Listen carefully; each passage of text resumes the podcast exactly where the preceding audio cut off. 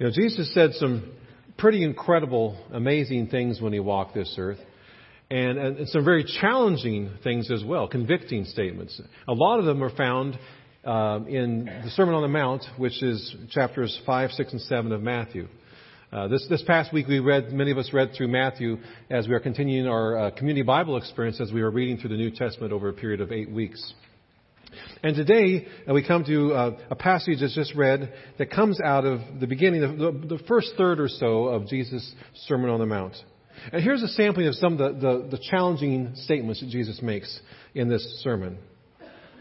I'll tell you that anyone who is angry with his brother or sister will be subject to judgment.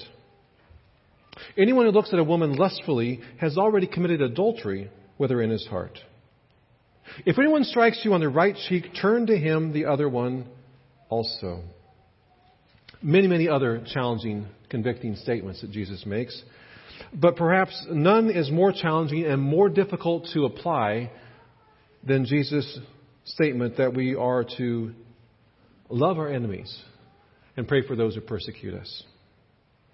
I'm going to begin with a story because um, one of many, because stories involve real people in real situations uh, with real reactions.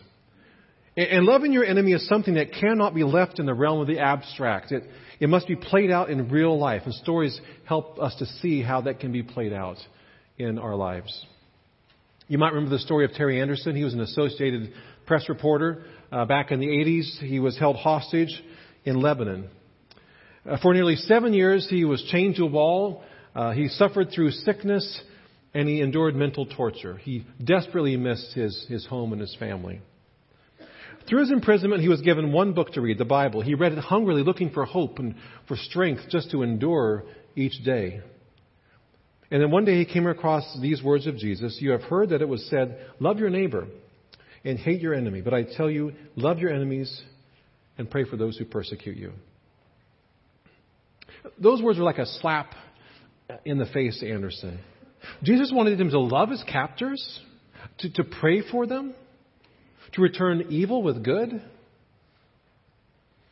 On December 4th, 1991, he was finally released, and the media surrounded him and peppered him with questions. Uh, what was it like? How do you feel? What are you going to do next? One reporter, however, asked a question that silenced everybody Can you forgive your captors? As Anderson paused, the words of the Lord's Prayer ran through his mind. Forgive us our sins as we also forgive those who sin against us. Yes, Anderson replied. As a Christian, I'm required to forgive, no matter how hard it may be. Love your enemies and pray for those who persecute you. You know, we'll probably never face imprisonment in a foreign land. We will most likely never be forcibly separated from family or home for almost seven years.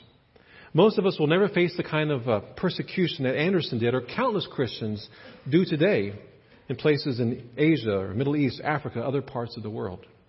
So, how do we apply Jesus' words to, to love our enemies? Let's take a look at the context first. When Jesus preached these words, Israel was under Roman oppression and had been for some time. There would have been smoldering resentment, even blatant rebellion in some areas against the Romans the Romans were public enemy number one. If Jews didn't toe the line, swift and brutal punishment would have come. And it was into that situation, that context, that Jesus tells a crowd, which no doubt included a majority of Jews, that they were to love and pray for their enemies, insinuating especially their Roman oppressors. It had to be a difficult statement to hear, had to be difficult to accept. Let's take it and put it in our age today. I'm going to ask you to use your imagination for a second, put on your imagination caps.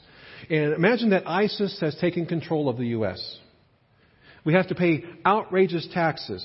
Okay, maybe that doesn't take too much imagination.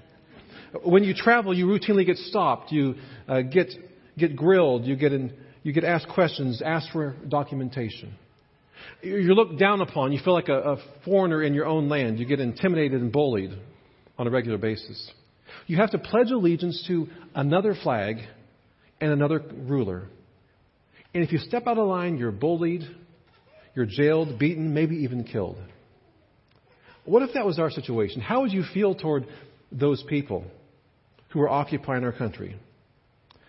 Well, that's what Jesus was asking, telling the Jews to do. Love your enemies and pray for those people, especially those, those Roman oppressors.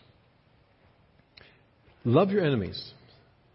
That would have gone against every prevailing societal convention concerning how you were to treat those who were bitterly opposed to you. And what was the prevailing wisdom? You have heard that it was said, Love your neighbor and hate your enemy. Now, one of the first things that pops into my mind when I read that is, Where have you heard that said? And who said it, right? Well, over time, some of the teachings of the Old Testament have been twisted, misinterpreted, or just plain ignored by some of the Israel's uh, religious teachers. Because one of the overarching themes of the Old Testament is not to hate your enemy, but rather to show kindness and love to him or her. But this idea of hating your enemies was being espoused and supported by some of the Pharisees. And, and Old Testament passages that taught otherwise were being ignored. For example, Leviticus 19:18. Do not seek revenge or bear a grudge against one of your people, but love your neighbor as yourself. Even more explicit is Proverbs 25. If your enemy is hungry, give him food to eat. If he's thirsty, give him water to drink. In doing this, you will heap burning coals on his head, and the Lord will reward you. Now, lest you think this, this burning coals thing is sweet revenge, the idea here is that an enemy would be, would be shamed into changing their ways by your good deeds, your love for them. Love your neighbor, hate your enemy. That's what's natural isn't it? That's what our, our culture expects. But Jesus is countercultural. And he calls us to be countercultural as well. But I tell you, Jesus said, love your enemies and pray for those who persecute you. Now, let's again apply it to our circumstances. You may not count them as enemies, but surely there are people in your world that you uh, have a hard time loving. And remember, there's a difference, a huge difference between toler- tolerating somebody and getting along with them and actually loving them. So, how would you respond if Jesus told you to love your ex spouse who cheated on you, who isn't much of a parent to your kids, who badmouths you whenever opportunities arise? How would you respond if Jesus told you to love the person at school who gossips about you, who taunts you, who makes you feel like dirt? How would you respond if Jesus told you to love somebody at work who, quite frankly, is incompetent, rude, and lazy and pushes work off onto you? How would you respond if Jesus told you to love the person who mocks you because of your belief in Christ, who shows nothing but contempt for the things you value? And given our day and age, how would you respond if Jesus told you to love somebody who has different political views, the total opposite of yours? The truth of the matter is that Jesus does tell us to love those people. He does expect us to pray for them. How are we to love them? Before we address the how, though, I'm going to steal a page from every three year old's book and ask the question why? Why are we to love our enemies? Elizabeth Morris, a woman from a small town in Kentucky, is a person who can answer the question why. She and her husband lost their only son, 18 year old Ted, at the hands of a drunk driver. She was devastated. She was angry. And her anger intensified when the 24 year old man who had killed Ted was given probation. She began to obsess over her son's death and about her son's killer. She fantasized about killing Tommy Pigage, the drink, drunk driver, with her own car. She, she actually tracked his movements, hoping to catch him violating his probation so he'd have to go to prison. Her bitterness and rage became a wedge in her relationship with her husband. She kept chewing on her anger over and over until it began to eat her up from the inside out. The turning point came when she came to the realization that her Heavenly Father had also lost His only Son. And yet, when Jesus died on the cross, He said, Father, forgive them, for they do not know what they're doing. She knew it was time to offer forgiveness to Tommy. And at first it was an act of her will. She did not feel like giving forgiveness. But God worked in her and her husband, and eventually we were actually able to establish a friendship with Tommy. And then one day, Tommy gave his life to Christ and was baptized by her husband, who was a part time preacher. Her husband presided at Tommy's wedding, and now they attend church together. She said, I can't tell you how good it felt to get on with life, to laugh again, to finally shake free from the anchor of hate that weighed me down. Why love our enemy? Because it sets us free from bitterness and rage that destroys us. Her decision to forgive and love Tommy influenced him for Christ, which leads us to the second reason to love our enemies because it can win others to Christ. When they see a, a radical, unnatural love and forgiveness of an enemy, it can win them to Christ. After the Civil War, Abraham Lincoln was pressured to punish the South for all the bloodshed it had caused, and his response was, Do I not destroy my enemies when I make them my friends? Why love our enemies? Because Jesus died for all people. Because Jesus, uh, because no person is beyond the reach of God's love. Because as we love our enemies, our love from God for them points them to God. And because who knows, today's enemy may turn out to be tomorrow's brother or sister in Christ. The third answer to the question of why love our enemies is it tests our faith. Romans 12, verse 14. Bless those who persecute you. Bless and do not curse. Be careful to do what is right in the eyes of everybody. If it is possible, as far as it depends on you, live at peace with everyone. Do not take revenge, my friends, but leave room for God's wrath. For it is written, It is mine to avenge. I will repay, says the Lord. As Philip Yancey says, in the final analysis, forgiveness, an act of love, toward an enemy is an act of faith. But by forgiving one another, by forgiving another, I'm trusting that God is a, is a better justice maker than I am. When I love my enemy, when I release my, my, my right to get even, my faith is tested and strengthened. I show that I trust God to take care of things. I show that I trust God to deal with those who've wronged me. I show that I trust that God knows what to do. And since trust in God is is a definition of faith, how much we trust God in our reactions with those who hurt us, who are enemies, is a major indicator of the maturity and depth and authenticity of our faith. We may think we're pretty mature in the faith, may know the Bible well, may pray regularly, go to church consistently, might be a generous giver, might be a pretty decent guy or gal. But Jesus asks us this question How do you love those who really get under your skin, those who are out to get you? And the answer to that question shows how deep in Christ we have gone and how much we've allowed Christ to change our, our life and how much we understand grace. Why love our enemies? The, the fourth answer is it distinguishes us as God's family. Look again at Matthew 5. Verse 44 Love your enemies and pray for those who persecute you, so that you may be children of your Father in heaven. So again, when we love our enemies, when we love those against whom we are holding bitterness or anger or scorn or, or resentment, when we love them, the world sees that we're different and that we resemble our, our Father in heaven. And, and here's the sobering part how we forgive and love our enemies, there's some correlation to our, our relationship with God the Father. Right after the Lord's Prayer in Matthew 6, verse 14, Jesus said, For if you forgive others when they sin against you, your heavenly Father will also forgive you. But if you do not forgive others their sins, your Father will not forgive your sins. Why love our enemies? It distinguishes us, it marks us as God's children. And because, first and foremost, God loved us while we were alienated by rebellion, while we were enemies of God, God still loved us. So there's the why. Now let's move to the how, the harder part. Uh, as St. Augustine put it, many have learned how to offer the other cheek, but do not know how to love him or her by whom they were struck.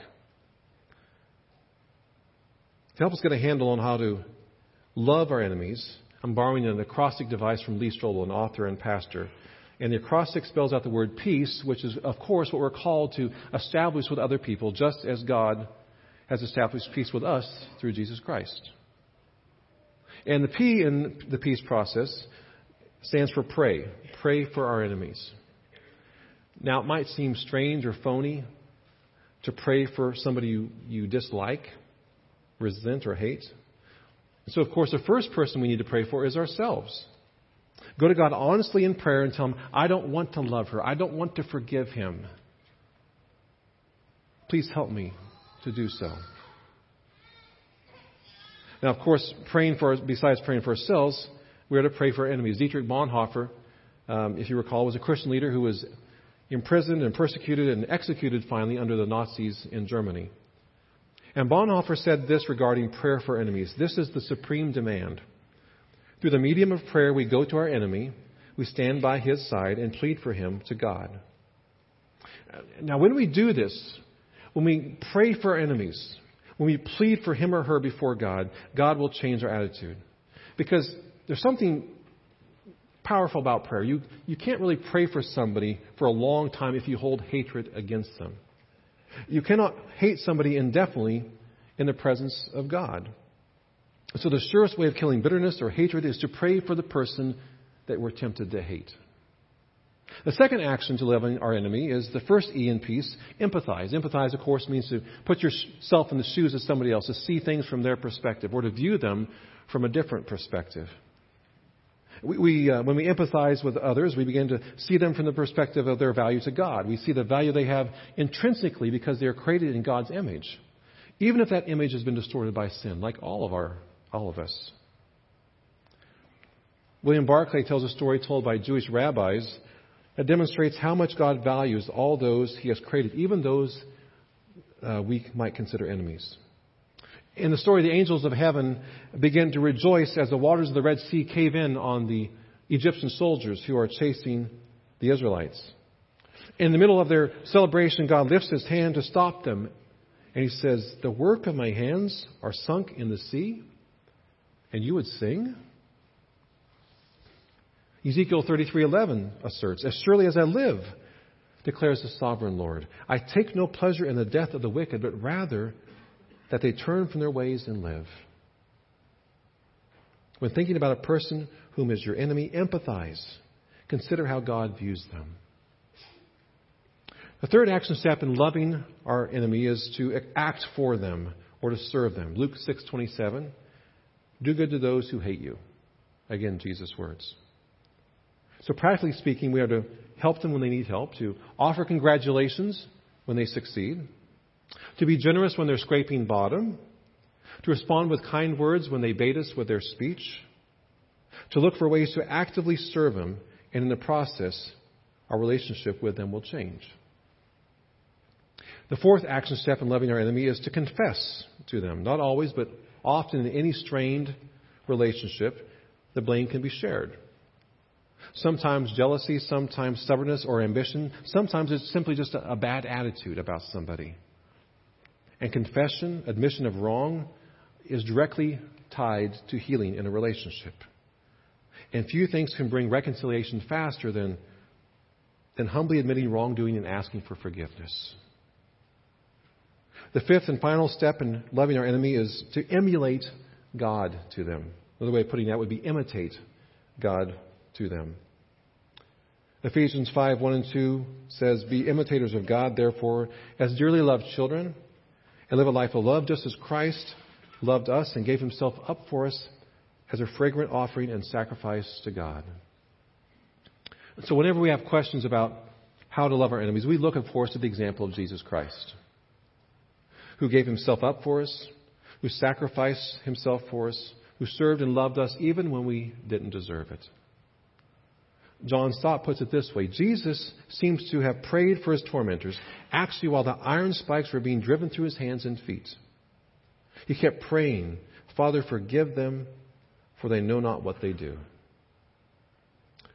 He concludes by writing If this cruel torture of crucifixion could not silence our Lord's prayer for his enemies, what pain pride, prejudice, or sloth could justify the silencing of ours. Unless we can think we can excuse ourselves because, of course, Jesus was divine, he could pull it off. We see the response of the martyr Stephen in Acts 7. His last words as he was being stoned to death Lord, do not hold this sin against them. Through the help of the Holy Spirit, we can love others, especially our enemies, like Jesus did. We're almost done.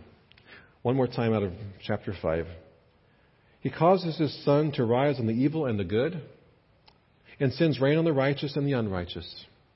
If you love those who love you, what reward will you get? Are not even the tax collectors doing that?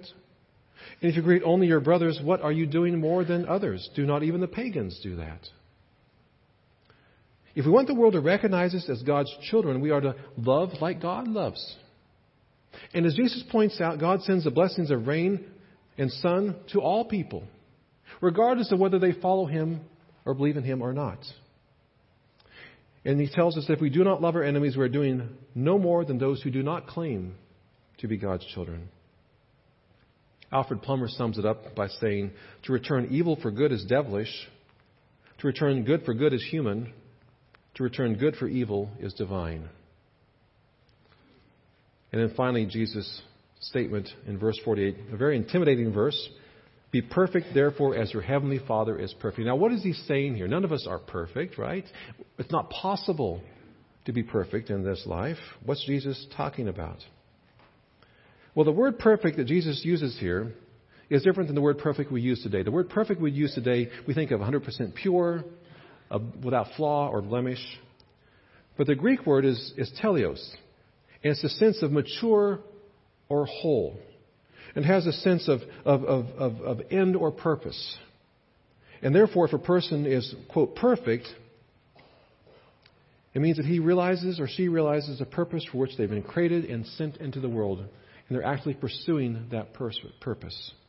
And what, of course, is the purpose for which we are created? Genesis 1:26. Let us make humankind in our image, in our likeness. In other words, we are created for the purpose of reflecting God's image to those around us. And what is God like? 1 John 4 7, God is love. He constantly seeks the best of all people. He loves saint and sinner alike. He loves those who follow Jesus and those who don't. He loves those who obey and respect him and those who don't. He loves those who speak highly of him and even those who slander him. How are we to be, quote, perfect, mature, whole, doing God's purposes in our lives? We're to love like God, to follow Jesus' example. And among many things, we are to love our enemies and pray for them. Let's pray. Father, we thank you for your word. We're grateful for the example of Jesus Christ. Lord, we fall short. The whole Sermon on the Mount convicts us. There, every area we fall short, Lord. And I, I know that I do, and so many of us fall short in this area of praying and loving those who are, quote, our enemies, those who oppose us, those that uh, cause us to get riled up.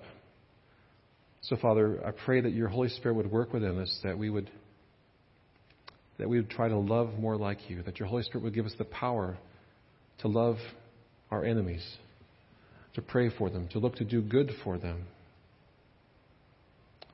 so that you would work through us and in us to change us, but also to change them, that they would come to know the grace and the love and the forgiveness of Jesus Christ our Lord. Amen.